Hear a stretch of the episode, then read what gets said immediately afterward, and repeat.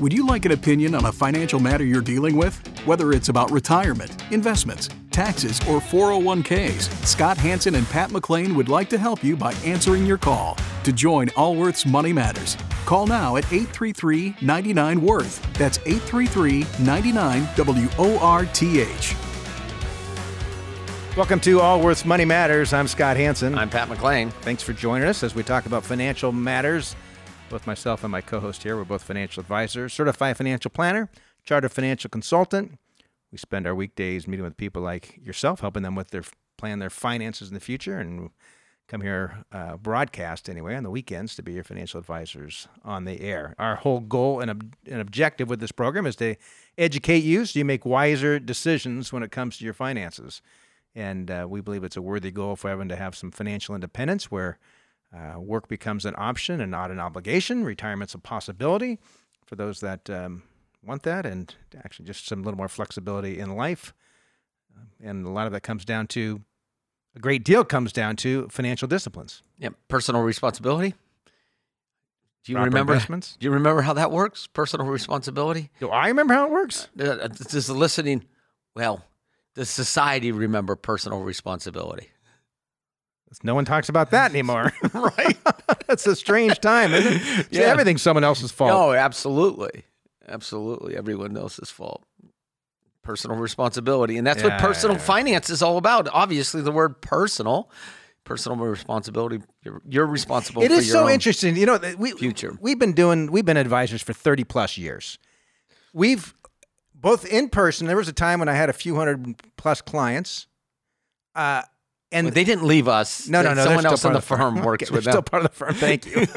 um, I was the primary advisor. I still have relationships with many of them, but uh, we have talked with thousands of people over the years through this radio program, through other venues we've been in, and what is always interesting to me is at at let's say retirement age, let's call it 65 or whatever, there is a little correlation between one's income and one's retirement uh, readiness. Yes. Very little correlation. Now, every once in a while, there's the person who's who made a fortune just either through their career because the company's stock options or something, kind of got lucky. They tend to be an exception. But otherwise, you can see someone who's made family's incomes a couple hundred thousand dollars a year. They get to retirement. There's no way they're prepared for it. You see other people whose family income is sixty thousand a year. They get to retirement, homes paid off, ready to go. I mean, it's really amazing. It is. It's actually it's uh it's what what the difference is is how people re- relate to their own spending patterns. It's spending patterns even more than investing patterns. Yes, it's spending patterns. It's the those willing to actually. And by the way, when you're investing, it's a store of wealth, right? So you always hear the story of this guy got rich because he picked this stock or that stock, They're or an they anomaly. bought Bitcoin, or they bought Tesla when it was three It's an cents. or- anomaly. it's an anomaly for most people. When you invest your retirement savings, it is a way for you to store your wealth. What is a store of wealth? Well, for most, most people, it's a store of labor. You have taken your labor, you traded it for money. Some of that money you got back in the trade, you put in a savings account. The government encourages it by putting tax favorable treatment on much of this. And then that is how you stored your labor is through capital markets or lending. Capital markets are equities, capital markets can be other things, or lending, which is bank CDs or bonds. Yep. Yeah. When I explain this, I, I've taught in a number for the day, by the way, high school classes. I've taught for a day or two in That's high school. painful. Not a whole day. Not a whole day, just a couple hours. I don't think I could do much more than a couple hours. Um, but as I like to explain, God it, bless high school teachers, Oh, and maybe more so middle school teachers. Actually, I ran into a high school teacher the other day. He was telling me he was. I, I said thank you for your service, and I thought, Oh, yeah, yeah. right. Um, but lending money is bonds, CDs. You're lending money, and ownership is when you own a physical asset, real estate, or stocks. Ownership versus loanership. Think that does sound good for high school students. A good diversified portfolio will have both in there. Unfortunately, most high school students graduate with very little in the way of personal finances, and the per, the financial classes they have tend to be stock picking uh, contests, which It's so foolish. Well- how does that?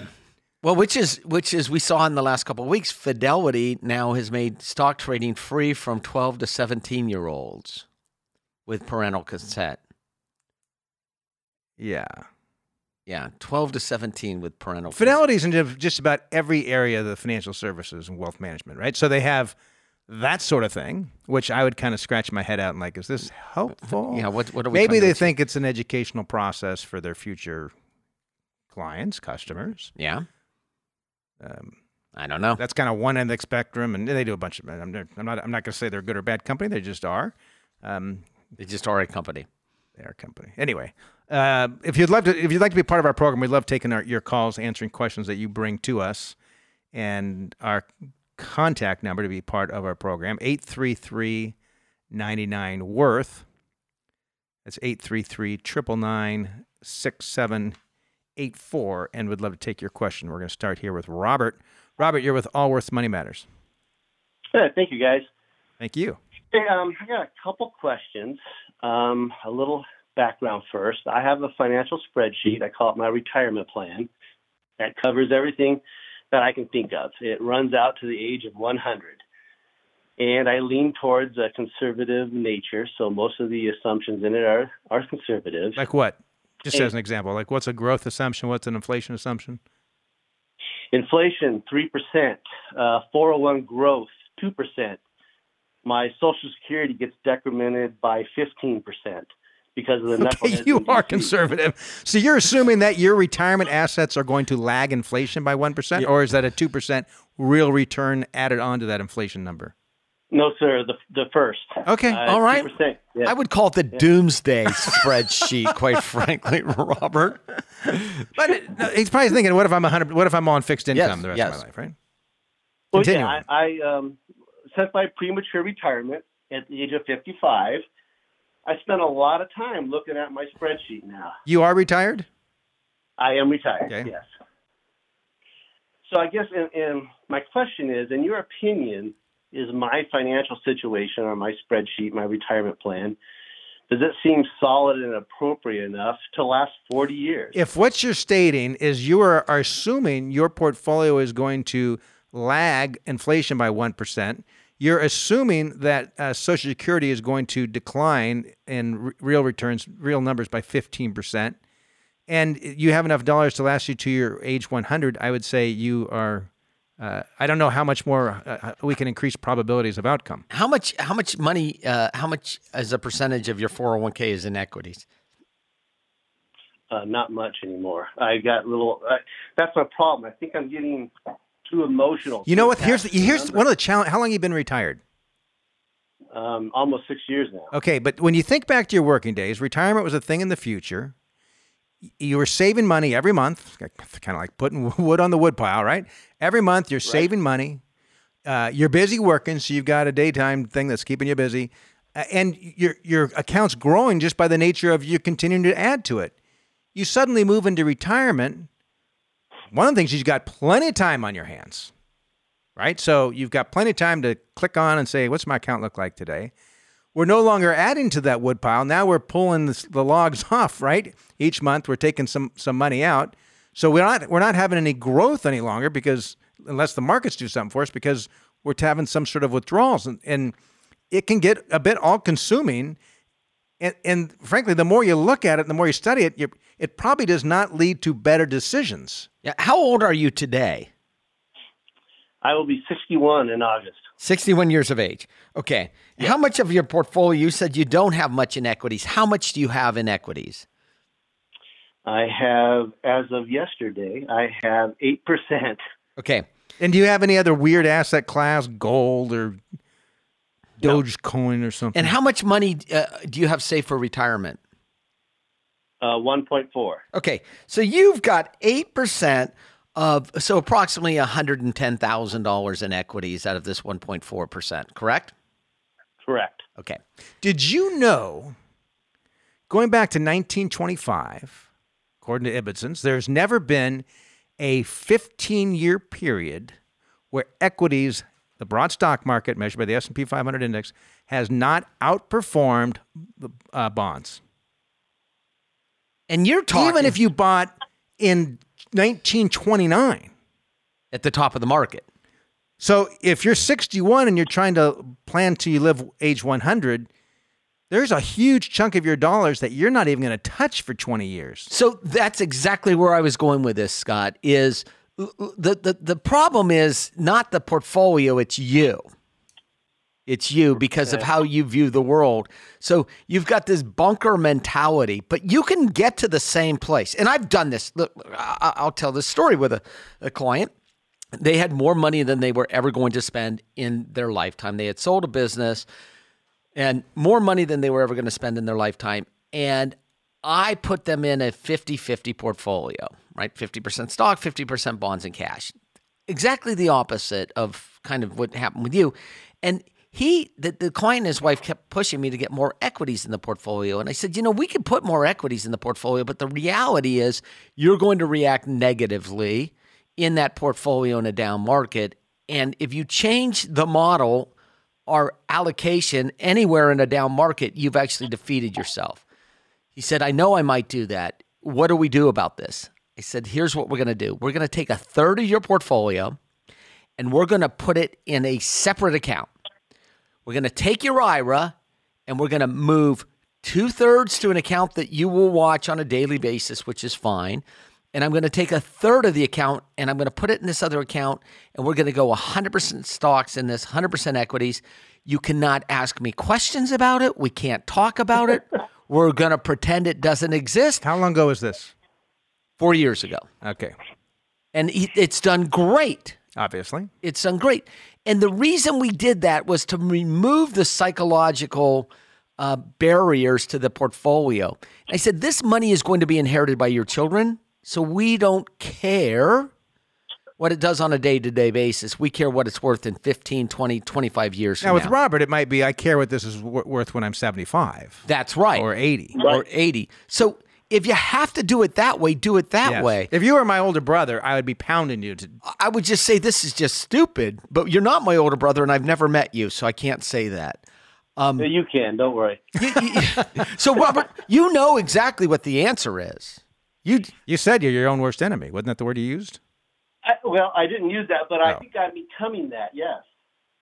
so This is this is so classic, and you're. Um, uh, uh, was, uh, Jeremy Grantham said that the the number one risk to investors is themselves, something along those lines. He's one of the famous uh, uh, investors 100 years ago or whatever it was. The, the, the challenge is it's not easy being an investor because we are emotional humans, and and we're designed to protect ourselves from things that are scary. we, we, we run away from from things that might hurt us. I mean, if the pandemic hasn't shown anything, it's that something that the death rate is very small on a kind of a global basis, but scared the scared everybody, right? I mean, it's so we are designed by nature to to hide, to protect ourselves, to uh, avoid any sort of any sort of risk. And in, in when you invest, you need to embrace some of that. You need to be ex- you need to be comfortable with some of the ups and downs. That's why it's so hard to be an investor. Scott. I would I would argue the other fact that Robert has exposed himself to more risk by not having Correct. equities in the portfolio by not what if having more. inflation is five percent or six percent? Yeah, you wa- in an Oh, inflationary environment, you want to own the thing that causes the thing. You want to own equities in an inflationary environment. or real estate. So let, let me. Okay, that was one of my questions as well. I've got two rentals in California, and in my plan, I assume that I sell one of them when I'm 66, 67, and the other one when I'm 70. But given the real estate market today and the fact that real estate tends to be a good inflation hedge, should I should I sell it or should I not? Well, you know, it's well- classic. So you were thinking about selling it. Suddenly, the asset price went way up in value, and now you're thinking about not. right? So, Right. I mean, I'm not gonna. We're not gonna answer that question. Uh, uh, what you should do in the next several and, and years. in actually, I wouldn't worry about it. I actually wouldn't. I wouldn't ha- even have it on my agenda to if, sell if you were property. 60 if you were planning on it in 66 or 67 and you were 65 today would say sell it now not that we, we don't know what's going to happen tomorrow all we know is the real estate market's been on fire in much of the country and the opportunity to sell is just tremendous right But now. if it pops up on your calendar at 65 and you say this is the day I need to you you know I quite frankly Robert you would you would benefit from some professional financial advice mostly so that uh, you could blame or uh, someone else for anything. well, that's okay. helpful. I, I got to qu- okay. So you know, I've had a few adult drinks, and I did some self-reflection, and from a financial perspective, and I've been considering a financial advisor. But now, how do I know they can do better than me? And you don't. will the will will the benefit outweigh the cost? That's right. How would I ever know? That's right. Well, first of all, I can tell you most financial advisors could do better than you, Assuming that they can help guide you. assuming that you'll take their and advice. I'm convinced, and we're going to have to wrap here in just a moment, Rob. But I'm convinced. I've been doing this 30 years. 30. I, the, the greatest value that I have brought to clients over the years, typically families, typically, well, it's People either a like husband or wife, yourself. Or it's a, someone who's been widowed or a single person. The greatest value I've added is keeping people from making mistakes from which they cannot recover. And that part of it is when the markets are going uh, great, unbelievably well. People want to buy more and buy at the wrong times. And when markets are going horrible, they have some. They want to run for the hills and sell out everything. And it's those times when they make decisions based in those periods of times. Often they, they can do things that are irrevocable to their their finances. So we, need to wrap here, uh, Robert. But I, I, I will leave you with this: you should have no less than thirty-five percent of your portfolio in equities. No less. No less. How you do that? It's up to you. If you hire an advisor, they would actually probably push you to get fifty percent of the portfolio in equities because you have enough money that you could actually do distributions and never touch touch the equity side of the portfolio for fifteen years easily. Yeah. So you need, at a minimum, if you want to take anything away from this call, it's I need to get at least a third of my portfolio in equities. Yeah, glad you called. call. Yeah, you obviously done some good job uh, planning. He And I- reflected on over a couple adult beverages, is what he said. Usually, you don't make the best decisions. by the way, we've always had a no alcohol policy in the office. Yeah. In part because I would not that I'd expect many of employees to be in, taking advantage in the middle of the day, but that's the last thing I want to do is mix that up with uh, investing decisions. Yeah, and it's 19, it's not 1972 anymore, which is why there's I, no I alcohol. keep in- the, the scotch locked up in the uh, like like it's what do they call those little things they used to kind of oh, the push in? rolling yeah, the, yeah, bar whatever. cards. Oh my god, It's not like it's Mad Men. No. All right. Anyway, uh, let's continue. Get on calls here with. Uh, let's talk to Kathleen. Kathleen, you're with Allworth's Money Matters with Scott Hanson and Pat McClain. Hi, guys. Hi, Kathleen. I have an HSA question. All right. I have a, about $4,000 in my HSA, and I don't use those funds much other than covering my copay for one biannual wellness appointment and when contact lenses or glasses exceed my benefits. I have no chronic conditions, and I don't take monthly medications. I contribute about 2500 each year to cover my maximum deductible. I'm working full time and approximately three years from my planned retirement. How old are you? So recently, I'm uh, 64 in two weeks. All right. I recently directed about $500 to be invested in that Fidelity Health Savings Fund, Class K, Okay. because it seemed to have low risk and it's a no fee. It was a no fee transaction. So was that a good choice? Did I invest too much, too little? Well, I'm not sure how their K thing works, but it it depends on investments. Come down to a couple things. One is when are you going to need the money, and for example, if, if you've got money set aside that you plan on on um, buying a vacation home in two years, well, the last thing you want to do is put it anywhere that's got any volatility. You want to have it somewhere nice and safe and, and sound. Uh, so that's one of the things. The other is is how much can you kind of tolerate for ups and downs. We had a previous caller that couldn't tolerate much ups and downs, very conservative. So if you if you're like, well, that some fluctuations don't bother me much, then it really comes down to when do you think you will withdraw the money from that account. The way I use my HSA, I've never withdrawn a dollar from it. So I've got a family HSA, high deductible. Every year I put the maximum into it. Uh, through my employer, it goes to. I think they choose some company it goes to, and then when it get, builds up in a big enough balance, I transfer it to a an, another institution where it's invested 100% stocks. I'm 54 years old. It's 100% stocks. I don't plan on touching it until government forces me to touch it, whenever that might be in the future, there'll be some changes by the time I'm an old so habit. the the answer to the question isn't let's forget what you did with the money because you put it in you said a fidelity k fund i don't know what that is i assume you said it doesn't have much risk i assume it's mostly bond. The question is should you be putting more in and should you be directing it more aggressively and then paying for those deductibles out of pocket? Yeah. Right? So are you putting the maximum into your 401k and are you saving money on? I think I am. Okay. Well, that's a, I, I'm putting my my maximum deductible per year. okay. But the, you're putting the maximum the law allows. But in one your could certainly 401k. argue that you do the step of maximum where you get the, the, the match and and and then you move to the HSA and then you go back to additional pre-tax contributions. And I would agree with that argument. This- if you're highly disciplined, Yeah, and I don't mapped get all that out. What's Yeah. that?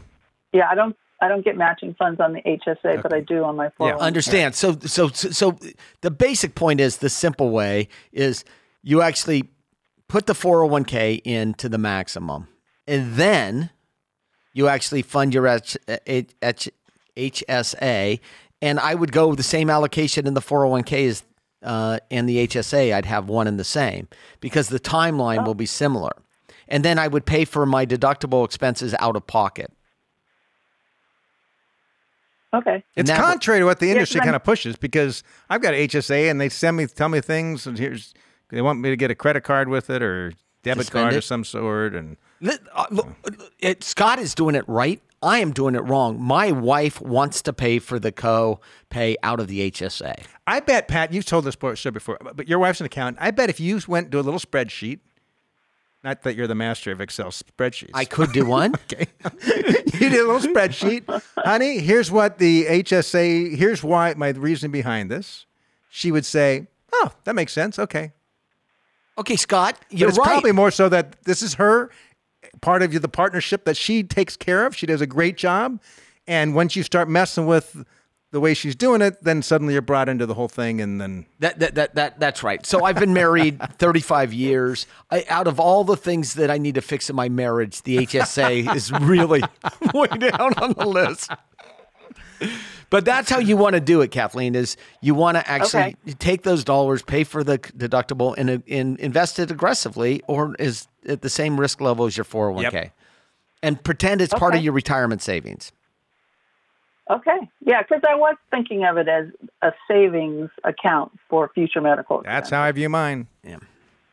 Actually, the, the, the way I look at it is the, the more tax deductible uh, uh, in, investments I have, then I can avoid paying taxes. The, The longer, the better. particularly if there's no required minimum distributions on them, which It's not. a strange thing. and if it's used for medical expenses, there's no taxes on the growth. I don't think. And I'm assuming that my life is going to go like a lot of people's, where I'm going to have much greater medical expenses in my latter years. Yeah, you were treated for poison ivy this week for falling off your bike into a poison ivy. Ah, that I, I tell you, I get bad poison Thank oak you every for the call, years. by the way, Kathleen. I get bad poison oak about every 10. There's poison oak all around where we oh, live. poison oak, not poison ivy. Yeah, poison I oak. wouldn't know what poison ivy looked like. I'd be in big trouble because it's the same. And about every 10 years, I'm stuck. I have to go to the doctor and get a shot of some steroid and get on prednisone because, and so this was uh, last week, and I'm I'm on my mountain bike. I do I like to mountain bike, and same day some lady told me I need to slow down. But anyway, that's another story. So I come around the corner, and another guy right on this bush coming. We're about ready to hit each other head on. So I get off the trail. I go to put my foot down. It's on an embankment, and I roll right into a poison oak bush. I mean, it's all around me. I'm like, oh, this is bad. Do you go home and shower immediately? Oh yeah, and I finish your use ride? Tech New. Well, I finished my ride. Had to clear the head too. Come on, I knew you finished the ride. I had no choice. and um, within hours, I'm starting to itch. I go to the doctor the next morning. He's like, "Oh man, with not even 24 hours, you're already having this breakout. This is pretty pretty bad." So, um, I have not been sleeping well because as much as the prednisone's helping, it's not. Uh, How old are you? I'm 54. and then I'm going to be complaining about how hard my life is. uh, our dog was neutered yesterday. Our puppy. We got a, a puppy a few months ago, Okay. And some my wife felt bad for him, so he he was able to sleep on the bed last night. You- so your dog got neutered and your wife let it sleep on the bed. So neither none of us slept Oh, last night. you are making husbands across the United States look bad by He's actually. He's a cute little dog, though. He's so much he's a good dog, and he'll be better when he doesn't when he just past this. And I tell you what, I don't care what you did to my dog; it would never sleep on my bed with me. I don't care. I mean, he- he's a little eighteen pound dog. I don't care. I- don't care. If I was actually the one who suggested he get- leaves his crate a few weeks ago and hops up in the bed. I don't care. all right. You're looking at me like I'm nuts. What? It's not a Great Dane for crying out We're loud. not He's living in the uh, woods. The dog isn't protecting your household against invaders where you have to have it sleep in your bed, which was the original intent of the dog anyway. No, but he's They were a man's alarm clock. That's what the dogs. Basically, how they got domesticated is to warn people. You, no one's coming into your bedroom at night that the dog needs oh to be sleeping on the bed. 18 pounds of watch out. Uh, we're taking a quick break. We will be back with more Allworth's Money Matters.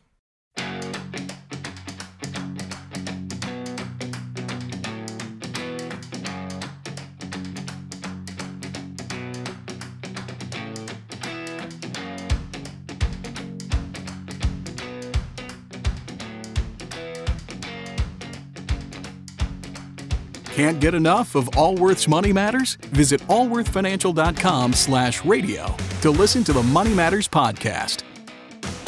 Welcome back to Allworth's Money Matters. Scott Hanson. Pat McClain. And uh, we're talking about financial stuff here Well, I- today. You know, but I, you know what I wanted to talk about? Oh, let's give our phone numbers out in case anyone likes to join our show or join the show. 833-99 worth. That's 833-999 6784. And you can actually call at any time.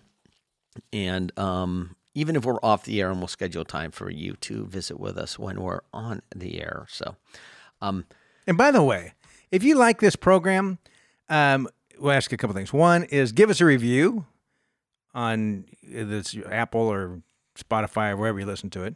And if you think it's helpful, uh, forward this on to a friend. Take one of the episodes that you found particularly helpful for yourself, and you think, "Eh, I thought my buddy would like this. Um, forward that on to your friend. We'd appreciate that. and that is completely self-serving, Scott. But we would appreciate if our listeners would do that. it's that. not completely self-serving. I think people people benefit from this program. Oh, I would hope. Oh, I guess it's not completely self. It's a little self-serving. of course, it's a little self-serving. Most of the things I do in my life are self-serving. I'm honest with myself. Well, most people's lives. Yes, I wake up, I'm thinking about myself. Yeah. Yeah. And it's like, oh, I forgot, I got a wife, I got kids.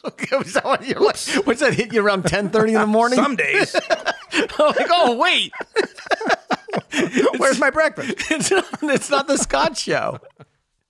All right, I wanted to talk a little bit about uh, this. Came out. It was an article co-authored authored by Robert Jackson, who used to be the Securities and Exchange Commission member. Oh gosh, this stuff gets so, it's just frustrating. And uh, he is now a professor at New York University School of Law. And he recently co authored a study on financial advisors who commit misconduct under one regulator and then they operate under a different regulator once they lose their license. So, license. financial advisors, the whole group of people that are giving out some sort of financial advice. Think of three broad regulatory regimes. There's the Securities and Exchange Commission. They register. I mean, they they regulate fee-based advisors, fee-only financial advisors. They regulate registered investment advisory firms, firms like Allworth, and there's other number of firms out there. That's what they're responsible for regulating. And then also, a lot of the big brokerage firms, they still have to kind of come through through them. But there's also an independent regulator called FINRA, the Financial Industry Reporting Organization. Is that what it is? Regulatory, regulatory. yeah. Okay. FINRA. FINRA is responsible for brokers. Think of the old traditional Wall Street brokers. They have a securities license to sell securities. Uh, and then outside of that, there are uh, state insurance departments that have their own licensing to sell insurance products. Oftentimes, an advisor might be regulated by all three of those entities. There's a fourth one you missed, which is small investment advisory firms, registered investment advisory firms that can be regulated by just the state and not the SEC. But here's what happens. And this the, the name of this paper was called Wandering Financial Advisors. And it looked at the history of brokers that are regulated or investment advisors that are regulated under the Securities Exchange Commission that lost their licenses, where they went. These are people who lost their license. lost their license. You got to kind of screw up to lose your license. You got to do something really, really bad to lose your license. You got to be a bad, bad person to lose your license. They looked at the people that lost their license. Like, where did they go afterwards? the pool cleaning company, mm, Right? doing Are they, are they running Uber a, driver. Are they running a car wash? Where do most of them end up? They ended up as insurance agents of one form or another. Oftentimes selling life insurance and annuities, including indexed annuities, because equity index annuities. equity index annuities are regulated under the insurance regulators, not the SEC. And so, why this is important to you is that, again, you've heard us say it a dozen times go to the broker check database. Anyone you're doing business with financially, put their name into broker Just check go, all you got to do is Google broker check, no matter who it who or you ever Bing. either Bing or Google broker check. No, no one gives Bing. I'm, I'm, I'm, I'm, I'm you don't gonna- use Bing. I'm going to. st- I, I all I know this is because actually our marketing people get a lot more leads out of Bing than they do. Is that the one Google. that's owned by Microsoft that comes Yes. as a default and you got to change it and Yes. and they upgrade it and then it's back again and it's like how do I where'd my Google go? Well, we're off the subject now, but go back to broker check. Look, search broker check, put the person's name in. It will tell you what regulatory history this, this person's have, and if there's been any sort of reprimands, um, violations, suspensions, revocations, and I've seen in in so we broadcast the Sacramento region for we've been broadcasting 26 years. The same radio station we were on, there was a, a gentleman, a man I should call him, who was disbarred for like five years uh, from he lost his securities license. He dropped his security license, no longer registered with the Securities and Exchange Commission, and no longer registered with FINRA, I should say. Acted like he's a fee only advisor, but was really selling a bunch of equity index annuities. The Securities and Exchange Commission filed suit against him. I think they're probably going to make an example out of him because it was it's, the the right hand doesn't know what the left hand It was pretty There's another one. This guy lived on the same street of my previous neighborhood. He lived 10 doors down 15, 20 years ago when I lived in that neighborhood. And just a few years ago, he was he got he stole like a 1.8 million dollars from some seniors. He had dropped his securities license. Something happened. No longer had a securities license. Still billed himself as a financial advisor. Not licensed with anybody any longer. Nobody's supervising him. Working out of who knows what, as a bedroom or something, and was bilking investors. So these are two examples in our own geography where And if, someone had people just would've just broker check, add put the person's name there, it's going to tell you hello. Like this is a bad guy. Don't do business with them. So, regardless of the investments that someone is pitching you, check, just check there. broker Look, check. and I, by my nature, I am a trusting person. I, I, I believe most people are trustworthy. I found it goes better in my life if I give everyone the benefit of the doubt. But when there's a really big issue like this, right, you need to really do your research and do your due diligence to dig deep to, to make sure the person you're dealing with, like this is, it's a it's a big transaction, right? It's a major life decision when you're hiring an advisor. Broker check. Just remember broker check. All right, let's uh, take some calls again. Let's talk with Grace. Grace, you're with Allworth's Money Matters. Hello. Hi, Grace. Um, I am a California State Retirement System employee, and I'm planning to retire in 2022, late 2022, or early 23. At the time I retire, I'll probably have 11 weeks of um, unused vacation, and I'll receive a lump sum payment with my final check. Mhm.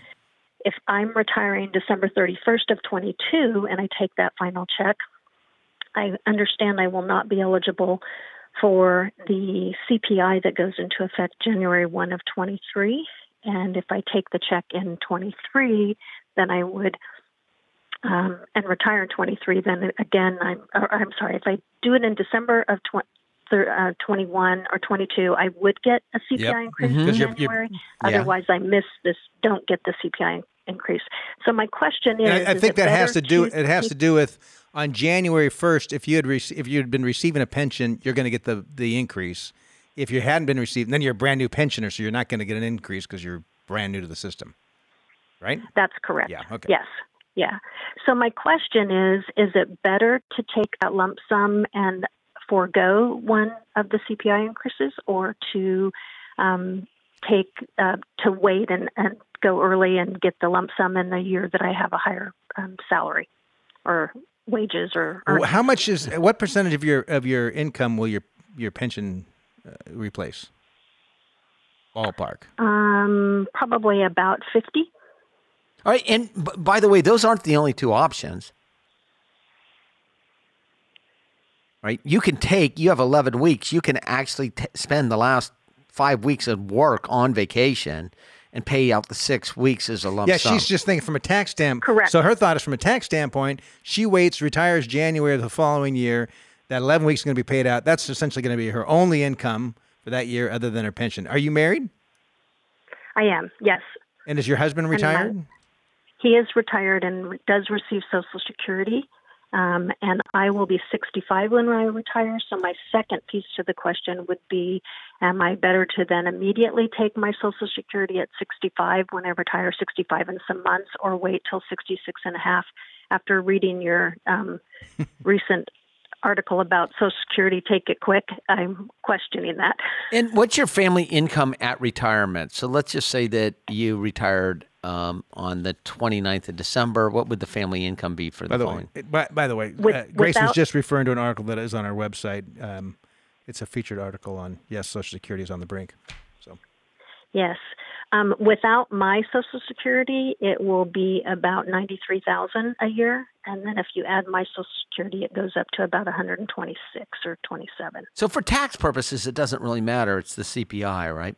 Which is what I, I, I think so. Yeah, I think unless um, at that ninety-six, if I don't take the, um, if I still get a standard deduction and I don't take the um, my Social Security that first year, it would offset the Social Security. this que- this, so it'd be much easier for us to answer this question if we were sitting in September of 2022, yes. right? So right we now, we know what like- the tax situation and we know what the CPI and, and look yeah, like. inflation you're kind of paying attention to, which you might not have a year ago, but all of a sudden, whoa. But yeah. So the answer to your question is we have no idea. Because the, because the We don't know- we don't know the if- decision's too far out. we don't know if the taxes are going to change. And we don't right now. If inflation stays close to z- zero, which it's not, I mean, it is absolutely inflation is here. I could tell you how he would answer it if we needed to make the decision next month, but you're asking me to make a decision for the year 2022. And y- y- the the good news is, regardless of which way you go, it's not going to have it's going to have a negligible impact in your retirement. But but I love the way you're thinking. I do too. I mean, you're 100% right on in your thinking. This is exactly how I, I've been.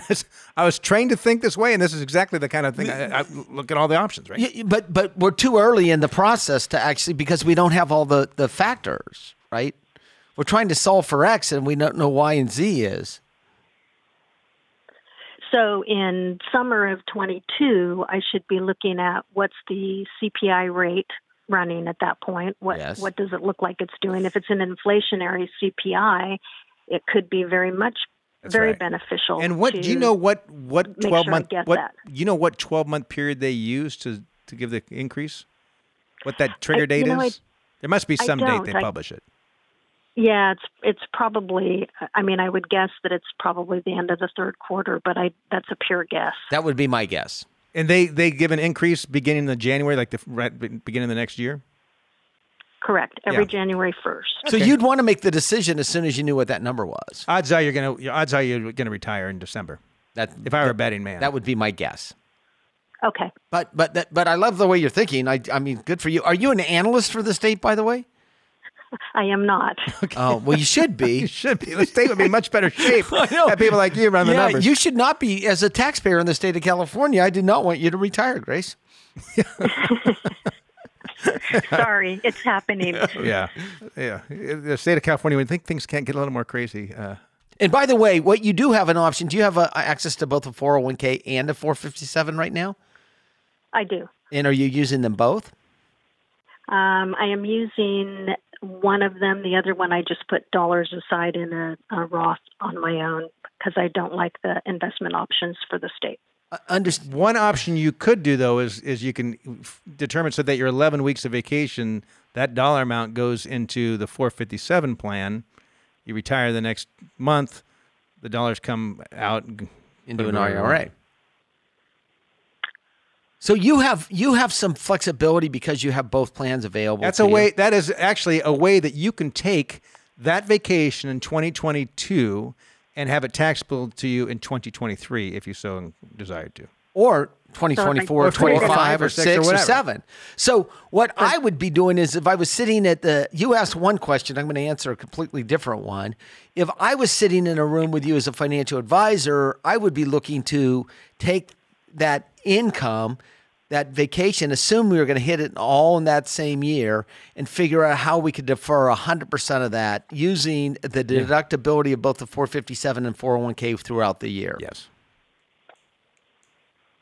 Okay. Then then we don't have to make this decision. know what? We know to just retire in December. Yeah. And it's easy that way. That's some pretty good thinking right there. Yeah, you know.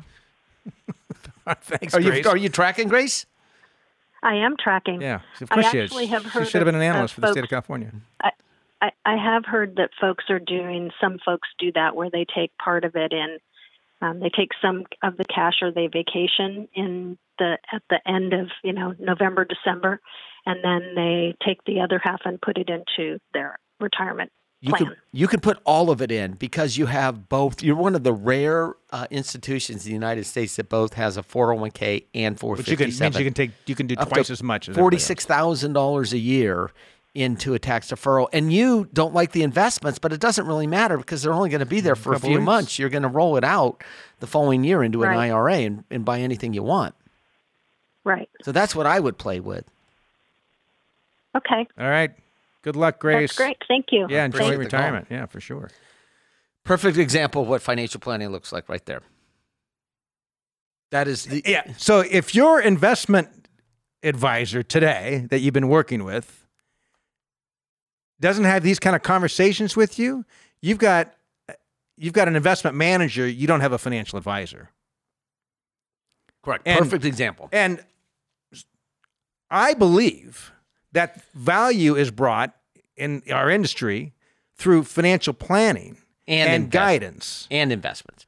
and proper investment allocations, not trying to outsmart the markets, not being able to pre- predict what the next Amazon is, which sometimes people look to their investment advisor to be able to somehow read the tea leaves or something. If your investment advisor could predict what the next Amazon would, they wouldn't have any clients. They wouldn't need them. be a billionaire themselves. Right. Yeah, you're right. I was going to say they'd be calling you from your their yacht, but they wouldn't be calling. They wouldn't be talk- calling you. They would not be talking They'd to be you. talking to the helicopter pilot. Where's my, where's my ride? They're supposed to have four jet skis here. You know My how life is so tough. I've been in Monte Carlo almost a week, and I have yet to be invited to a private party. Have you on- been to Monte Carlo? I have not been. To I went Carlo. there. My son was uh, All right. summer in Nice, France. Okay. It's supposed to be a language school. I saw the, Right. I, I saw the. First of all, I saw the online brochure. There were cute girls on their bikes on, on in Nice. I'm like, you're going for language school, or what's this about? It's the language of love, Scott. anyway, we're there. So I went to, to to Monte Carlo, Monaco, and all that. That is one of the strange. If you really love money and love material goods, that's the place for you. It's just you know you go to some places like, wow. I mean, you, you everyone's trying to outdo one another, right? And people live there because there's no taxes and. Um, I, I mean, money is a tool to provide lots of things. I don't. How big a yacht do you? My dad always said, wherever you go, there you are. Yeah. Right? You, you got to take yourself with you. So nothing, things don't change a whole lot. Are there like Versace stores and that all over the place? I don't know. There's fancy stores. The, the size of the yachts are. Oh. Some of these yachts they have two. They've got a, another boat to, to haul their toys and stuff. Hmm. It's just so strange. Hmm. But by the way, most very wealthy people do not live that way. Yes. Most do not. Yeah. There's a lot of very quiet people that have $100 million, $200 million that you would never know. And they want it that way. They want it that way. And they don't view that going out and buying more stuff is going to change anything for them. Anyway, I don't know why I got on the top. Let's talk to uh, Michael. Michael, you're with Allworth's Money Matters. Hi, Scott and Pat. Hi. Great to talk to you today. Thank you. Yeah. So um, uh, last year, um, I, I, think I accidentally retired. I'm not. I'm not sure. okay. Um, I mean, I know it was a pandemic year, and you asked to shelter at home and all that stuff, but you just didn't log in, or what happened? um, not, not, exactly. Um, I, I, did turn in my laptop on my last day of work, uh, that sort of thing. Um, so uh, my company offered a, a buyout in June. Uh, well, the, the, the offer dropped in June, and um, you know we had six weeks or something to make a decision. And um, so uh, I, I started working with a fiduciary um, uh, financial planner, um, you know, at that time, um, and uh, ultimately made the decision to um, kind of walk away from my uh, corporate career. Mm-hmm. uh, and uh, you know, the analysis that was run at the time, you know, was kind of quick and dirty. You know, we didn't really build out, you know, a full financial uh, plan at that time, but this is, you know, the, the priority there then was to just kind of make a go, no go yep. decision. Um, so now, um, you know, um, quite a few months out from that. Um, you know, I felt comfortable enough from from the analysis to make that decision, um, and I'm you know I'm trying to understand if I you know if I get the itch to go back to work, you know, it'll be to go back to work and not necessarily for the for the money per se, I guess. But okay, um, how so, old are you? So, uh, oh, um, I'm 45. 45. 45. Yeah. Yep, as, assume 45. you're going to assume you're going to go back to work. Make that assumption. Oh. Okay. Why do you state that, Pat? what? Because uh, how many t- people have you? I've talked to many people that have retired at 45, and what they find out is there's no one to play with because all their friends in their age group actually have jobs, and unless you want to, you know, unless you want to join a seniors bowling league or a, a you know, whatever the ta- paddle ball. I, I talked to a friend of mine this week. He was retired CHP, retired at age 50, full pension. Uh, then uh, opened up some coin op laundromats, and he's got three or four different coin op laundromats in various places. And he says to me the other day, I think he's 54, 55, something like. He says to me the other day, he says, "Yeah," he says, "all my laundromats are like fully operational. They don't need me anymore." He says, I got to find something else to. He says to me, I got to find something else to do. Like, I, it's just not healthy for me not having productive things to be working on. Yeah, and especially probably one of the reasons you could retire at 45 is you're probably highly productive at your job or you're just darn lucky. And I'm going to go with highly productive. Which one is uh, it? Yeah, yeah. I, no, I, I, I feel like I was pretty, pretty darn productive. Um, it was it was stressful, um, and I and I, I, ended up, you know, regardless, I, I think I needed a change, you know, a change. Of, okay, uh, and sometimes scenery, these buyouts, um, let, it's way. like the company's got to make some decisions. Like, all right, okay. So the question for us is, I'm going to go with the assumption that you're probably going to return to some sort of work between now and the day you die. Yes. So what's your question for us? well, so um, you know, I, I have a portfolio, and to be perfectly honest, I haven't really like focused on. I haven't tried to optimize on um, either retiring or semi-retiring early. Um, I'm not sure I'm going to go back into corporate America with a six-figure income again. So I, I you know, maybe what I do you will have saved again, for retirement? What do you have in all your retirement okay. savings? Okay, here we go. I've got um, bottom line. In a tr- bottom line. Oh, everything's saved. Oh, total number. Um, I've got um, in my little app that tracks it. It's, it's got a total net worth of 2.9 million, but that includes 300k of home equity, okay. and um, I've estimated a pension that they're going to pay out. The net present value of that is about 240,000. So, you know, call, call it um, 200 or 2.4 million, let's say, of investable assets. And how much? And how big is your mortgage on your house? Uh, mortgage is two hundred and seventy-eight thousand. And left. married? How much married kids? Ah, I'm single, no kids, no say, dependents. There's, there's no way he's me. married with kids because he'd, he'd, he'd need to get out of the house. That's right. That's a good point. and and how much were you making at your job? So um, I was making about one twenty-five to one thirty Um, but that was really, you know, I, I didn't start out making that much. What do you need? What do you think you need? How much do you need to live on? Uh, I think eighty thousand's a decent number for me to live on. Um, you know, I I had a pretty high savings right there towards the end when I was making those six figures. You can make it work on a couple caveats. One is that you need to be pretty disciplined on this portfolio. Yep. Because you don't. There's not a. There's not a lot of wiggle room. If we're talking about two and a half million dollars of investable assets at um, three and a half percent distribution. Yeah, that's if you were 75 at three and a half percent distribution, easy. super easy. You're 45. That's the one caveat. The second is be have a mindset that allows you to flex a little. So if we go through another period, if last 25 years we had two downturns where the stock market fell roughly half. Let's assume we'll have another period like that. We be be prepared so if we have another dismal time that maybe you tighten the belt a bit during those seasons.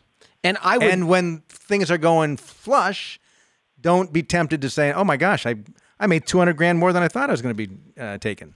And if I were you, I would not start a 72T distribution out of, IRAs or 401ks. I would use any of the cash up first before I started a 72T distribution. Okay, I, I did want to ask you about that. Um, I just figured was so the vast majority of the 2.4 in uh, investable assets is uh, about uh, 1.8 million of it is in a, a 401k. Yeah, but so I, I would instead I would look at particularly the first couple years. Use your cash after tax assets to to mm-hmm. fund your needs. Convert some to a Roth because you've got a great opportunity right now with your income being low, which is essentially the same thing about taking money out of your retirement. But now instead of taking it out, we're putting in a Roth IRA, which is much favorable uh, for you. If you are 55, maybe you could look at a 72T. But there's there's so many so many years between now and and 59 and a half even that yeah i, I wouldn't i wouldn't I, you don't know where you're going to land. It's all new to you. This retirement is from you know it's part of the fire movement and most of those people that actually read about fire movement are actually working because they have their own financially blogs. independent retire early. early.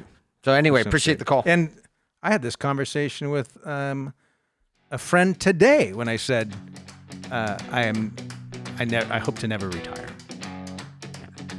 I hope you never retire either. Okay. Anyway, we're taking, and I have, we certainly help a lot of people who, who retire. We're out of time. And uh, anyway, it's been great being with you. Thank you for being part of Allworth Money Matters. We'll see you next week.